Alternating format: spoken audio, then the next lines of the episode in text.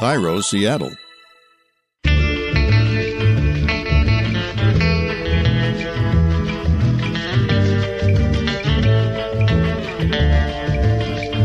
I'm Rachel Belle, and this is Your Last Meal, a show about famous people and the stories behind the foods they love most. Today on the program, Tony and Grammy nominated Broadway star, actor, and musician Joshua Henry.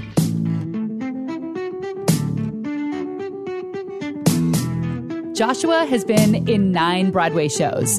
He played Aaron Burr in the first tour of Hamilton. He did Lin Manuel Miranda's In the Heights, and he played the lead role of Billy Bigelow in Carousel. I'm just checking in. Got no expectations. Just wanna know how you been. And the song you're hearing right now is Checkin' In, the new single from his very first album, Grow. Joshua and I talk about the foods he ate growing up.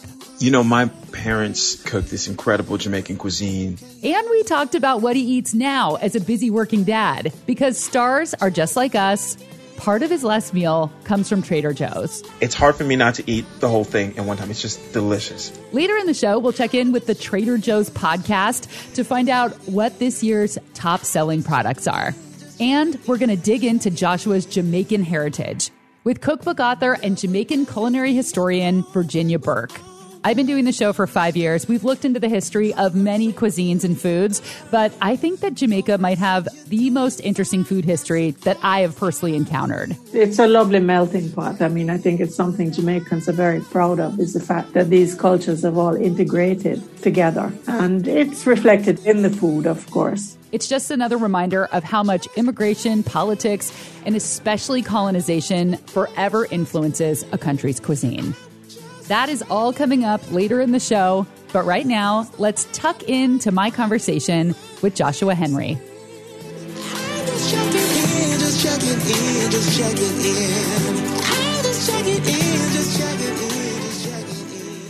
Okay, so you've basically been in every Broadway show. Let's just say every Broadway show. And I would love to know more about the nitty gritty, the behind the scenes of working on Broadway. Because recently I was listening to a podcast featuring Amanda Kloots, former Broadway star Amanda Kloots, and she was talking about the crazy amount of hours you put in and what the audition process is like. And that you're basically unemployed when a musical ends and you're just hoping that you'll get another one. Broadway seems so glamorous, but it seems like there's another side to it as well. Sure, yeah. I mean, it is glamorous and it also is like trench work at the same time. My first Broadway show was In the Heights. So I remember doing that with Lin-Manuel Miranda in 2008. And at one point I was a swing, which means you have to understudy like four roles at the same time. So you have to be able to memorize lots of lines and choreography and, and placement and do it near perfect because someone's life could depend on it or safety could depend on it eight times a week. And that's a lot of pressure. So for me, what's important is to be able to like relax outside of the show, not do anything too demanding with my mind and my body because eight times a week is just massive. We're really like professional athletes, truly. So for me, that means, you know, I have to drink like a gallon of water every day. I have to make sure that I'm going to the gym six days a week. And I also have to do something to just prepare myself spiritually because the business is so fast and furious. And when you get in that theater, if there's 1500 people in there, there's lots of traffic backstage. It is definitely a grind. I've been fortunate to be in about nine Broadway shows now. I don't get sick of it. I love it, but I found that since I've been away from it last year, especially, my knees are like, oh, thank you, Josh. Like my, my, my, my, everything is like feeling a little bit more, uh, I don't know, just rested. But it's, um, it's a beautiful grind. The great part about it is, you know, you, you make lifelong connections. Some of the people that were in, in the heights with me were some of the groomsmen at my wedding, people that are still really great friends with right now. But it's, it's a grind. No, no two ways about it. I think you just found the name for your memoir, The Beautiful Grind. The memoir? Okay. That's also could be a song title. Well, maybe I'll, maybe we'll do both. when you're in performance mode, when you're performing eight shows a week, like you said, you basically are an athlete, so you're taking care of your body. So, what is your diet like during that time? And what do you splurge on? All right. So when I'm doing a show, six days a week, I eat pretty clean. I'm usually a, a veggies and meat kind of guy. I love Sweetgreens. Often you can just get a great combination of, of salads there. But on the day off, I used to call it the cheat day, but now I call it the reward day. That is when I really go in on pretty much for two meals, whatever I want. Anything. I could eat a whole pizza. this is so bad because you're like, you know a lot about food, but like this, the worst is like Domino's for me. Like I'll just have a whole, like a medium pizza, thin crust. Not too bad. But you know, lots of toppings. Usually, I mean, I'm a big meat guy, so pepperoni, sausage, and, and ham. So that'll be like my big meal for the day. I imagine when you have your whole pizza, your wife comes to try to take a slice and you're like, don't touch it. That's mine. I've been dreaming about this for six days. Slap her hand out of the way. Joshua grew up in Miami with parents who immigrated from Jamaica. I grew up on Jamaican cuisine. I had I'd never been to a steakhouse before. It was in high school. I was 16. Uh, I had this friend who they often went out to eat. I didn't. So we went out to this steakhouse. I went with his family and I'm like, whoa, this is super fancy. I sit down and I order my first steak, medium rare. I didn't even know what that was because, you know, in Jamaican cuisine, everything is like, well done. You must get it well done. Um, so I sit down and I get this plate of steak and I'm loving it. And in the corner of the plate was this white substance that I thought was coleslaw. I'm tasting the steak and I and I take a forkful of this white substance that looks like coleslaw or like a potato salad. I'm like, I know what that is. If it's anything like the steak, this is gonna be amazing. I shove that thing in my mouth and I just just start going for it. Turns out no one ever told me, and I never grew up with horseradish. It's horseradish, and in two seconds I go from enjoying this completely new, incredible experience to my nose just snotting uncontrollably. My eyes are watering. I, I can barely breathe. I mean, it's a full mouthful of, of horseradish. And, you know, of course, my friend there and his family are just dying laughing. Didn't know food could do this to you. Yes. So that was a really wild experience for going from enjoying to just leaking everywhere. Well, at least they had those nice cloth napkins so that you can blow your nose in that. Yeah, I needed like five. It is time for a quick break, but when we come back, Joshua Henry reveals his last meal.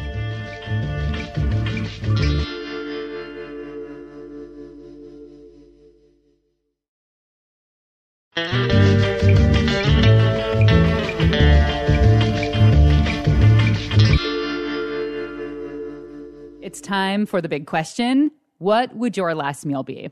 So I wrote it down because I didn't want to. This means a lot to me. I've actually talked to my friends about this a lot. If I had a last meal, it would definitely be. I, I love barbecue. Extra moist brisket mm, with a lot of barbecue sauce. There's lean brisket, I like the really moist kind of fatty one. My mom's barbecue chicken wings because they just it feels like like home, and no one can make it like her. So I need that. I need like five of those flats, not the drumettes, because it's more fun to eat them.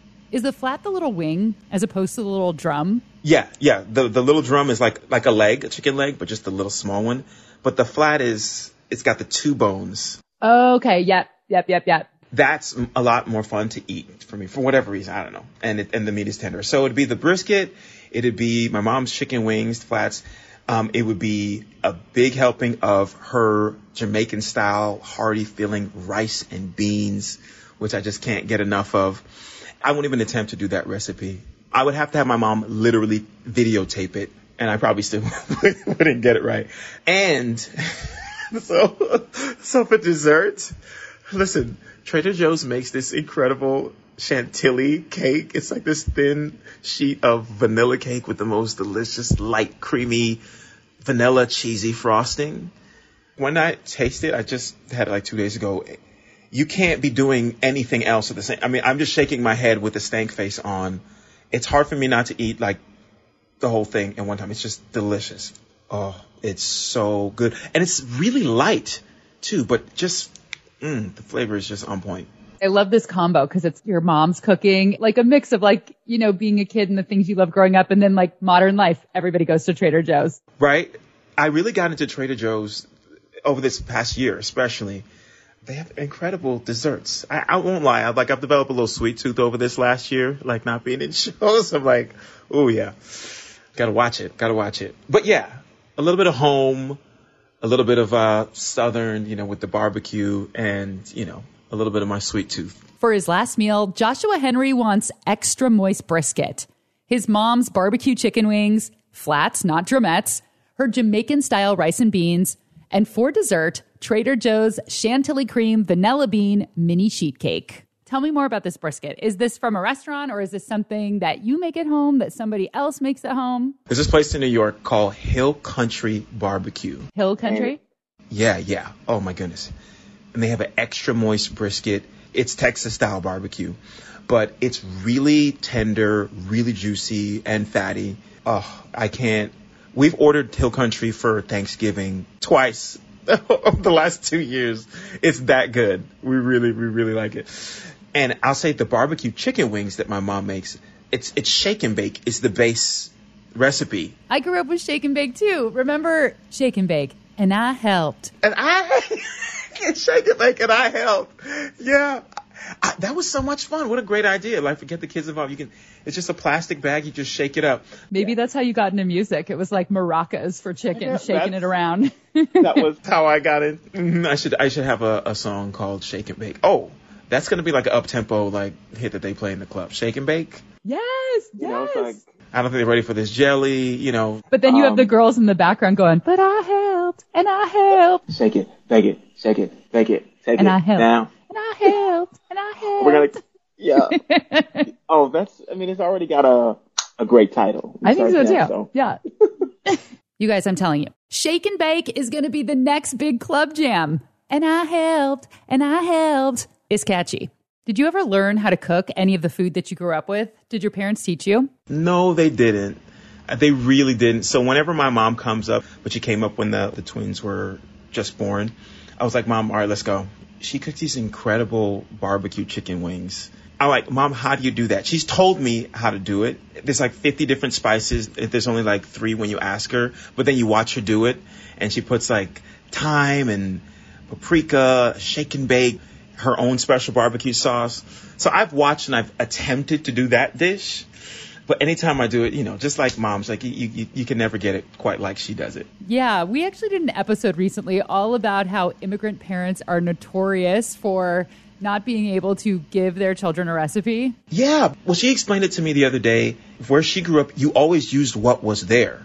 Whatever spices were in the pantry, you use that. To go shopping for all those things, it's it's a whole thing to get that flavor right. So, going back to your Trader Joe's cake, off the top of your head, what are your top five favorite things to get from Trader Joe's? Okay. Oh my goodness. The Chantilly sheet cake. There is a a cheese Danish pinwheel that's seasonal, right? So it's not all the time. I love the nachos that they have there. It's almost Nachos? like They do. It's like Doritos. It's like nacho cheese Doritos. Oh, okay. Those are some of my favorite trips. And then the waffles are really good. We always get like four packs at a time because we just, especially right now we have the kids, it's just such an easy breakfast. So that's four. And what the fifth would be, oh, they have this awesome Brussels sprout salad mix where it's all in one bag. So you can just throw it on the stove and it's got like some kind of like olive oil, paprika, aioli, and like um, walnuts that you mix and it's, it's just inc- with Brussels sprouts. And you brown it on the stove and it's delicious. All in one bag. Super convenient.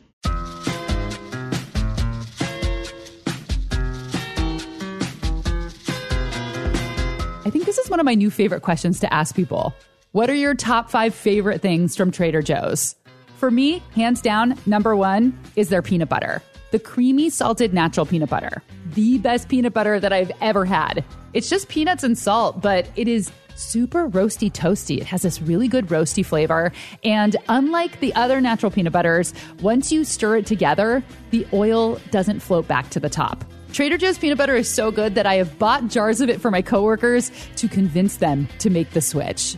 So that's my number one Trader Joe's pick. But what does America love? We're going to check in with Inside Trader Joe's, the Trader Joe's podcast, to see which products came out on top in their 12th annual Customer Choice Awards.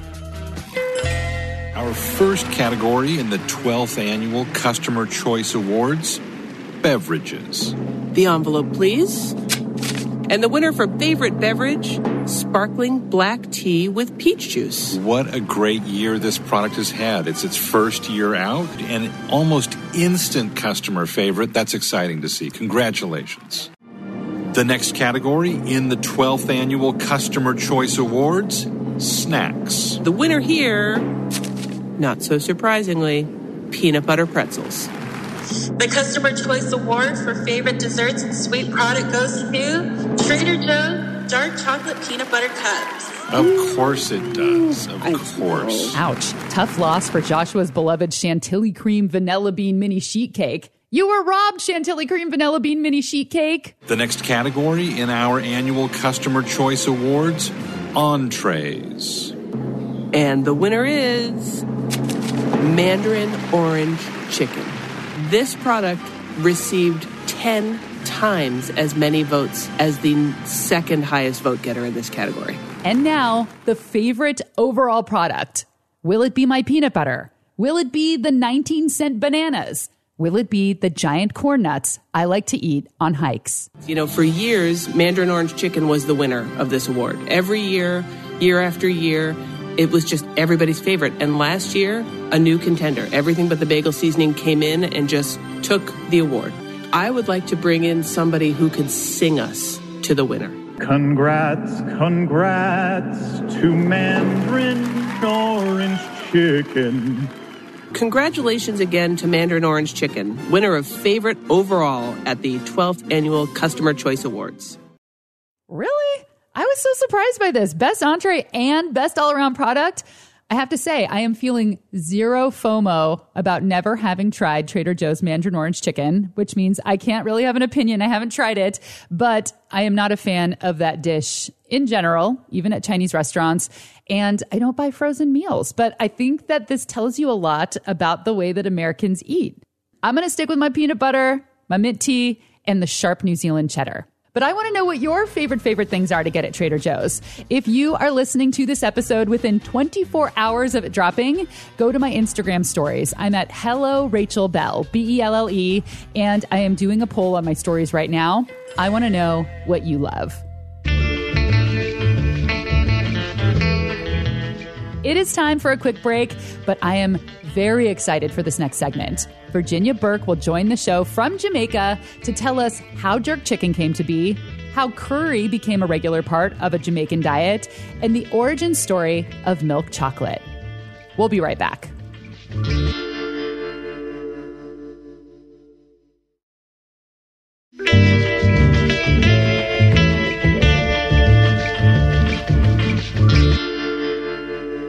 As Josh mentioned earlier, he grew up eating Jamaican food. You know, my parents cooked this incredible Jamaican cuisine oxtail, brown stewed chicken, sweet plantains, rice and beans, really spicy, heavy cuisine, jerk chicken. That was what I grew up on.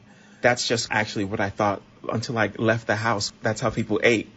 So when I got to college and, and getting into New York and doing this, what I do professionally, you can't eat no oxtail and fried dumplings and expect to be able to like perform for more than 15 minutes without feeling some bubbly. So, um, that's something I really, really miss from growing up in Miami.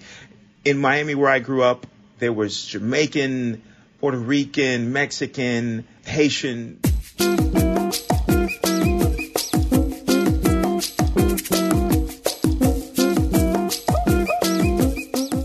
Are going to do a deep dive into the history of Jamaican food, and I am very pleased to welcome Virginia Burke to the show. I feel so lucky that I snagged her because she is the authority on Jamaican culinary history.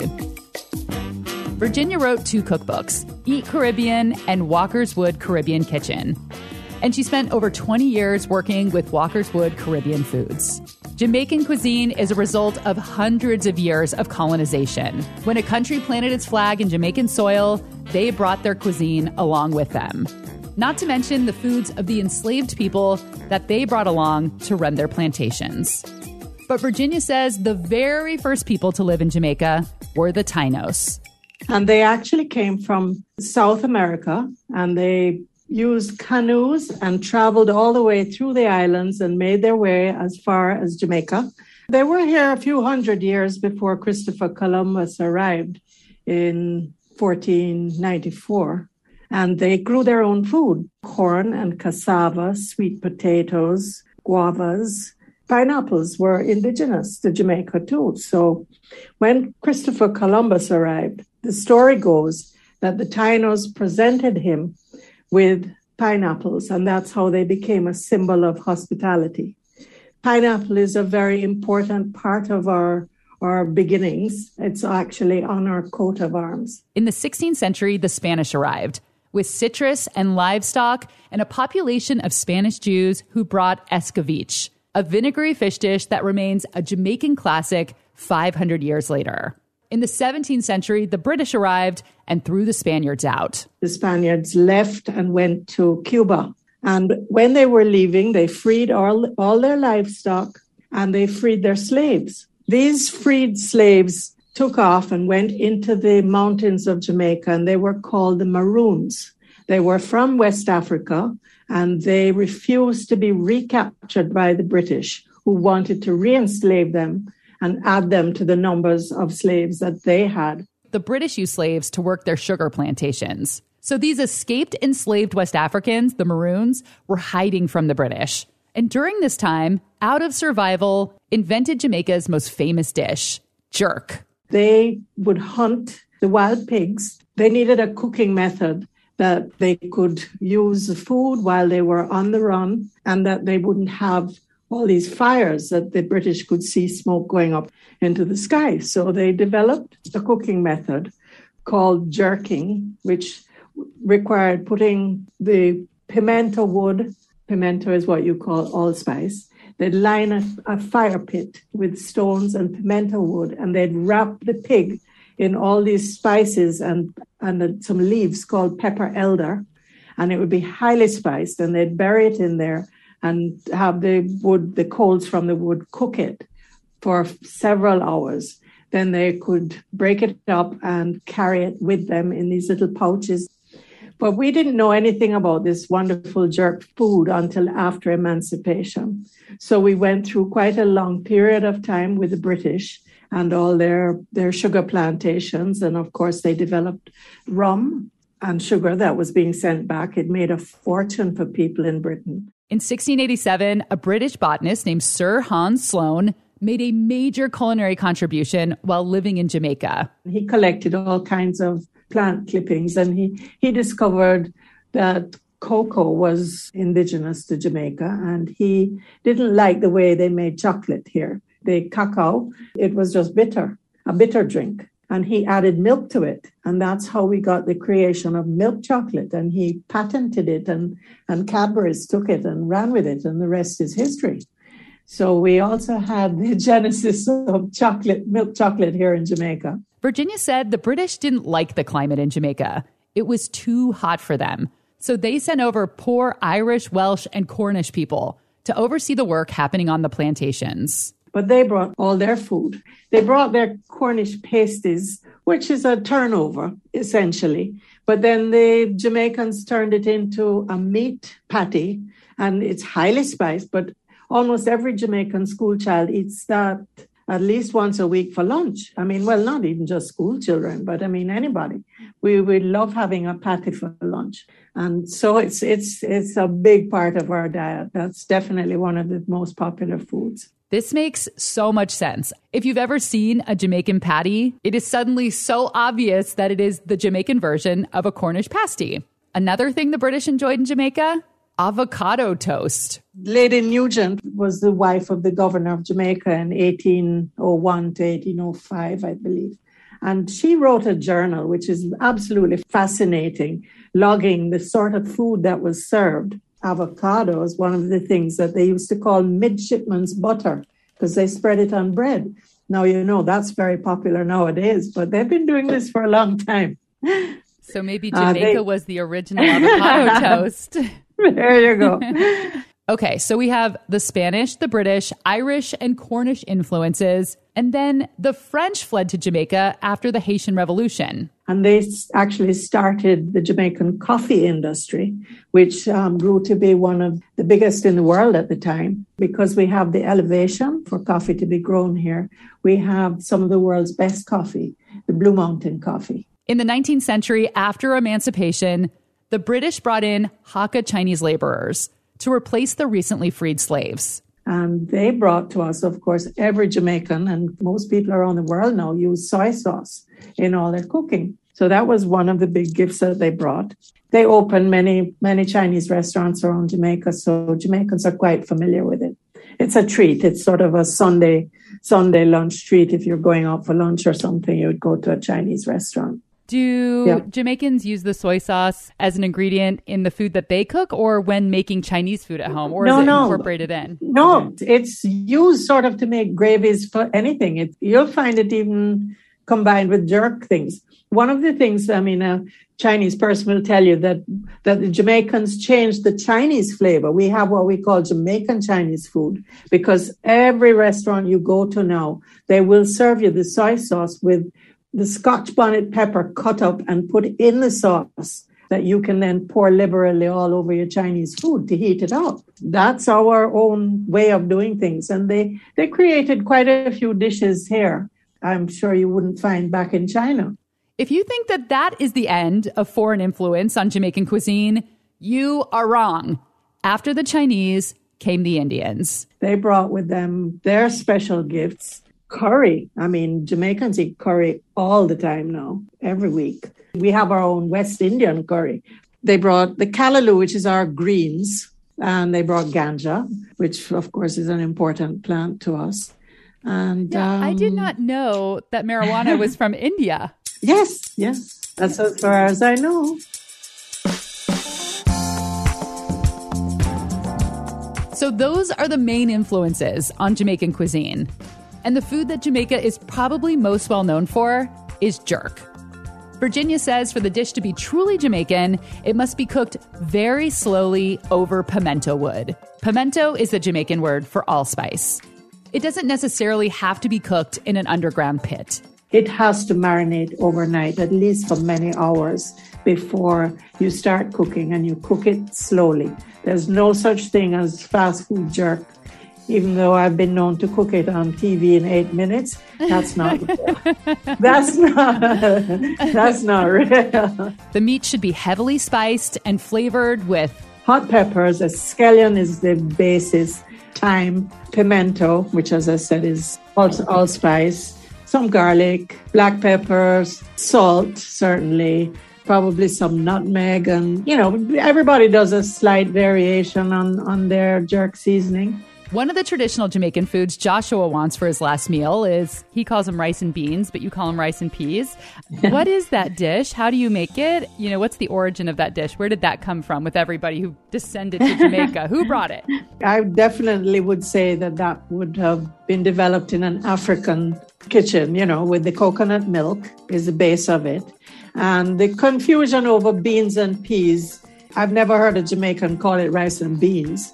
And basically, you will soak your beans, peas, whatever, cook them down in coconut milk. When the peas are a bit tender, then you add your rice to it and your seasoning, scallion and thyme, salt, and probably a little dash of allspice or whatever. And on the very top of this, when you're about to close the lid to let it steam, you'll put a scotch bonnet pepper because that will just infuse all this flavor will go into the rice dish without adding any heat to it. So you take that out before you fluff up your rice when it's cooked. So that is a special dish.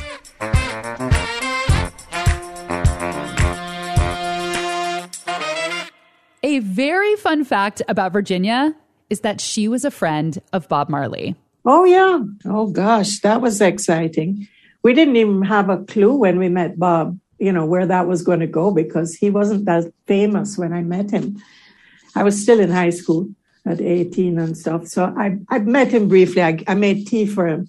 and, and then I, I worked for Island Records briefly and he bought the house where I was working. My girlfriend was living in it. She's Cindy Breakspear, who became Miss World. And she met Bob, and they had Damian Marley, who is quite famous, as you know. Yeah. So I was part of the family and friends, you know, and I did, worked on his newsletter for him.